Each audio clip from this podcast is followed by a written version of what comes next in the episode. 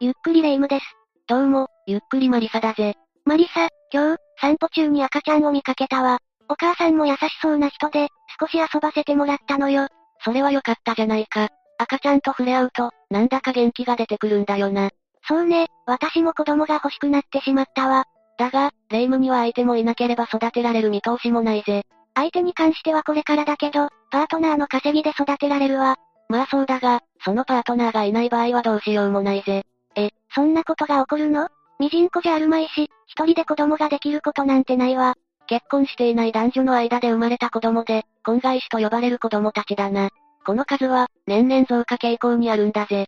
結婚していないだけで、父親はいるんじゃないの分け合って席を入れないパターンもあるが、父親が逃げることもあるんだ。認知しなかったり、そもそも誰が父親か不明だったりすることもあるぜ。確かに、最近は無責任な男も多いわね。母親は不安でしょうけど、そんな状況で産んで大丈夫なのかしらケースバイケースだが、病院を受診して病院で産むならいい方だぜ。中には、誰にも言わずに出産してしまう女性もいるんだ。想像するだけで涙が出てくるわ。さらに言うと、産んだ後に乳児を放置してしまう事件もあるんだ。たまにあるけど、胸が締め付けられるわね。母親だけじゃなく、父親も逮捕すべきだわ。でも、逮捕されるのは大体母親なのよね。出産するのはどうしても女性になるから、しょうがない話だな。出産って大変なことだし、遺棄して逃げるのは難しいわ。だが、乳児が遺棄されて母親が見つからなかった事件もあるんだ。あら、そんな事件があるの。ああ、その事件は発生から長い間、母親がわからなかったんだ。だが、思わぬ展開で解決したんだぜ。それは気になるわね。詳しく聞きたいわ。じゃあ今回は、西新井大師乳児遺体遺棄事件を紹介するぜ。それでは、ゆっくりしていってね。ではまず、事件発覚の経緯と概要を説明していくぜ。この事件が発覚したのは1999年3月17日の朝のことだ。 1999年って、随分と昔だわ。まだ20世紀だったわね。ノストラダムスの大予言なんてのが、大真面目にテレビで特集されていたような時代だな。懐かしいわ、今思うと馬鹿らしいけど、信じてる人もいたわね。中には、世界が破滅すると信じて財産を使い切った猛者もいたそうだぜ。それはさすがに自業自得だわ。それで、西新井大師ってどういう場所なの西新井大師は東京都足立区にあるお寺だぜ。厄除けで有名なパワースポットなんだ。なんとか厄除け大師とか、テレビで見た気がするわね。霊夢の言う通り、CM が放送されたりもしたんだ。西新井大師は関東三大厄除け大師でもあるんだぜ。なるほど、道理で聞き覚えがあると思ったわ。とにかく有名な場所なのね。江戸時代には、女性の厄除けの寺としても有名だったんだ。今は男女問わず有名だぜ。本当にありがたい場所なのね。でも、今回はそんな場所が事件現場になったのよね。ああ、繰り返しになるが、西新井大師はこの事件の現場となった。発覚したのは1999年の3月17日の朝だ。こんなありがたい場所で、乳児が発見されたのああ、男の子の乳児だぜ。お寺に現れた赤ん坊って、神の子とかじゃないわよね。神話じゃあるまいし、そんなことはないぜ。これはれっきとした事件だ。でも、お寺の境内ってことは、赤ちゃんポストみたいな感じで置いていったのかしらいや、もっと深刻だぜ。乳児の発見場所は境内のゴミ箱だったんだ。ひ、ひどすぎるわ。発見した人も、よく気がついたわね。発見者は境内でゴミの分別作業をしていた警備員だったんだ。いつもの仕事をしようとしたら乳児が入ってたなんて、仰天したでしょうね。この人の証言記録は残ってないが、驚いたことは間違いないだろうな。それで、ゴミ箱なんかに入れられて、赤ちゃんは無事だったの。いや、残念なことに、すでに亡くなっていたぜ。もしかして、死産だったのかしら。乳児の死因は不明だが、死産ではないぜ。専門家の鑑定によって呼吸の痕跡が確認されたんだ。呼吸の痕跡ってことは、ちゃんと息をして産声を上げていたってことになるわね。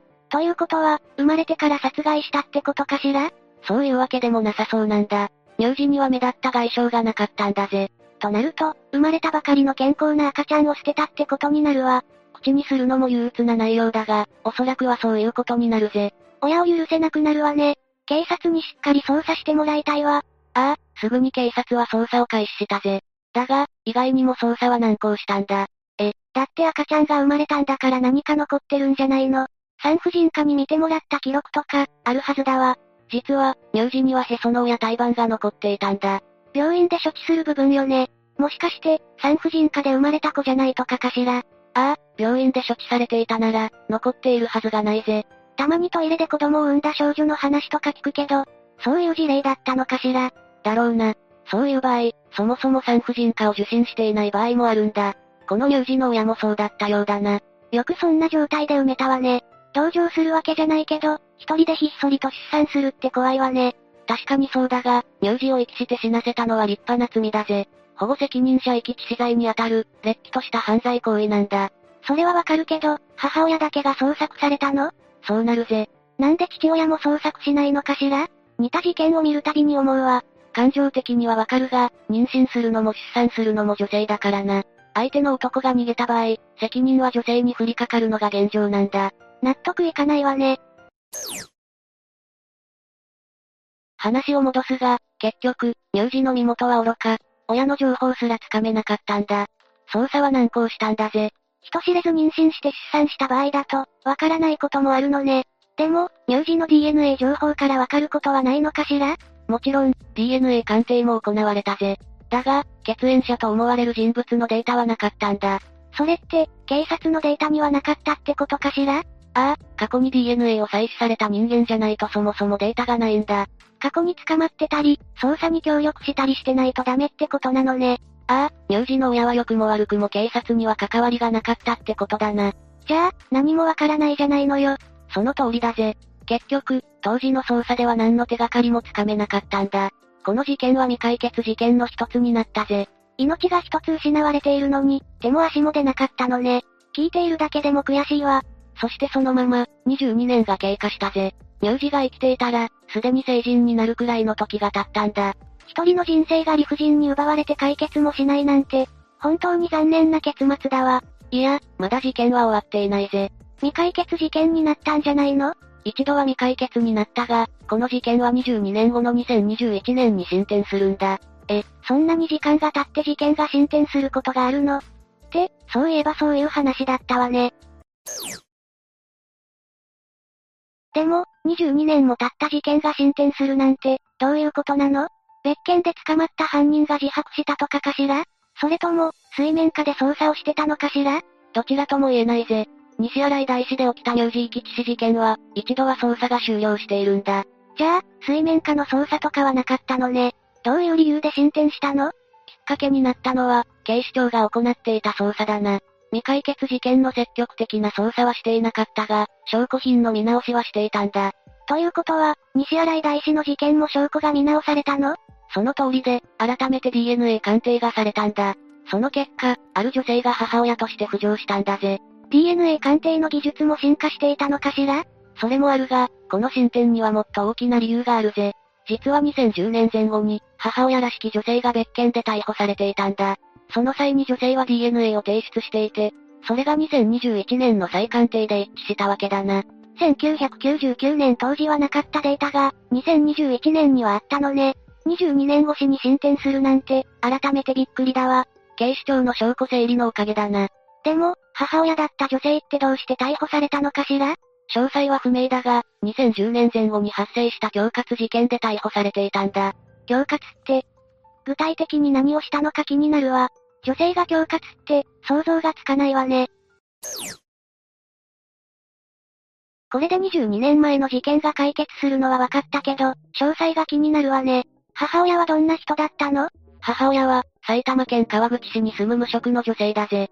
事件当時は24歳で、2021年には46歳になっていたんだ。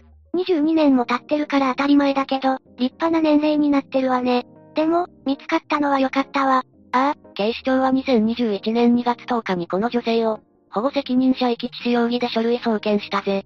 女性は自白したのかしら ?DNA 型が一致したことを告げると、女性は、気づいたら妊娠していた。不意の出産だった。という内容の話をしたそうだぜ。気づいたら妊娠ってことは、父親はわからなかったのかしらその辺は全くの不明だが、ろくな話じゃないと思うぜ。本音を言うと、父親にも同じ罪を問いたいところだわ。まあそうだが、母親と違って完全に不明だから不可能だな。そうよね。でも、今になって母親が判明したとして、22年前の事件を罪に問えるのかしらもちろんだが、保護責任者遺棄致死罪にも控訴事項はあるぜ。殺人罪にだって時効はあるんだし、そりゃそうだわ。で、その罪の時効は何年なの現在では20年だが、1999年当時の時効は7年だったんだ。つまり、2006年3月に時効が成立していることになるぜ。どちらにせよ、時効は過ぎてしまっているわね。あんまり詳しくないんだけど、そういう場合はどうなるの結果だけ言うと、不起訴になったぜ。逮捕はされなかったってことかしら起訴できないからしょうがないぜ。真相は判明したが、書類送検だけで終わったんだ。過去の事件が解決したならよかったけど、なんだかモヤモヤする決着だわ。未解決事件って他にもあるんでしょうけど、後になって解決した例もあったりするのかしらもちろんあるぜ。同じ年に、この事件と同じような形で解決した事件もあるんだ。例えば、福山明王大主婦殺害事件だな。どんな事件だったの ?2001 年2月、広島県福山市の明王台という場所で主婦が殺害された事件だ。自宅でナイフが刺さった状態で発見されたんだぜ。痛ましい事件だわ。それも未解決になっていたのああ、事件発生から20年以上が経過してしまったんだ。だが、2021年になって解決したんだぜ。もしかして DNA 鑑定で判明したのかしらああ、犯人の竹森幸三は福山市で銃刀法違反で逮捕され、DNA を採取されたんだ。その DNA 情報が2001年の主婦殺害の犯人らしき結婚のものと一致したんだ。竹森は2021年2月に殺人容疑でも逮捕されたぜ。事件発生時期も未解決の期間も、逮捕された時期も似てるわね。これって偶然なのかしら時期の一致に関しては偶然だな。だが、別件で逮捕され、DNA を採取されて判明したのは同じだぜ。やっぱり、一度事件を起こした人はまた逮捕されることをしてしまうのかしら。乳児遺棄事件に関しては不明だが、主婦殺害に関してはその通りだな。竹森は刃物を所持していて逮捕されているんだ。なるほどね。さらに、神戸市北区男子高校生刺殺事件も2021年に解決したぜ。これは2010年10月に高校生の堤翔太さんが殺害された事件だ。やっぱり、犯人が別件逮捕されて DNA が一致したのかしらこれに関しては犯人が間抜けだったというしかないな。この事件の犯人である28歳の男は、この事件をやったのは自分、みたいなことを周囲に吹聴していたんだ。そこから捜査線上に浮上して逮捕され、DNA も一致したんだぜ。それは間抜けとしか言いようがないわね。にしても、2021年って事件解決ラッシュだったのかしらコロナの影響とかありえそうだわ。人の外出が減って軽犯罪が減り、過去の事件を捜査する余裕が出た可能性はあるんだ。もちろん、警察のたゆまぬ捜査があってのことだぜ。警察も頑張っているってことだわ。でも、DNA 鑑定の技術も上がってるんじゃないかしらその通りで、DNA 鑑定の技術はどんどん向上しているぜ。手順が簡単になったのかしら手順は変わらないが、検査の精度が上がったんだ。現在、日本の警察で行われる鑑定の精度は間違いようがないレベルに達しているぜ。その識別能力は565系人に1人の精度と言われているんだ。系って単位、なかなか聞かないけどどれくらいなのかしら奥の次が腸、腸の次が系だぜ。そ、それはすごいわね。日本人の人口を考えると、まず外しようがない正確さだわ。だから、今の技術で DNA が一致した場合、もはや言い逃れはできないぜ。DNA 採取されるような前科持ちは、もはや首輪で繋がれた状態とも言えるんだ。確かに、そんな精度の検査があるなら再犯してもすぐにわかるわね。残る問題は、そもそものデータがない場合くらいだわ。ああ、いくら正確な検査ができるとしても、警察のデータベースにない DNA は照合できないんだよな。逆に言えば、それさえあればもはや犯人特定は容易ということだぜ。もし日本国民全員に DNA 提出義務ができたら、犯罪の解決率が100%になりそうだわ。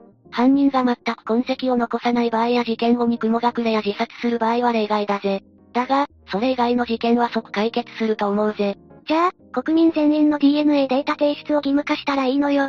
そしたら、今回みたいな未解決事件がなくなるわ。気持ちはわかるが、国民全員の DNA 情報を記録するなんて現実的ではないぜ。うーん、明暗だと思うんだけど。今回の話はどうだった事件から時間が経てば経つほど解決が難しくなると思ってたけど、違う例もあるのね。20年越しに解決した事件があるなんてびっくりしたわ。事件捜査は初動が大事だと言われているが、例外もあるということだな。他にも、数年以上の時を経て解決した事件もたくさんあるんだぜ。何年も経っての逮捕だと、犯人にとっても衝撃だと思うわ。別件逮捕されるような場合は当然の帰結な気もするぜ。まあ、事件が解決するのは何よりだぜ。時効の前に犯人を逮捕できるのが一番だわ。やっぱり私、DNA 提出を義務化すべきだと思うのよ。霊夢は妙にそこにこだわるんだな。事件解決には役立つかもしれないが、実現するのは難しいと思うぜ。殺人事件だけじゃないわ。今回みたいな乳児遺棄事件が起きた場合に、DNA から父親を割り出せるのよ。そしたら、父親が逃げても追いかけられるし、この事件みたいな悲劇も減ると思うわ。なるほど、それは一理あるぜ。確かに霊夢の言う通りになれば、今回の乳児のような犠牲もなくなるだろうな。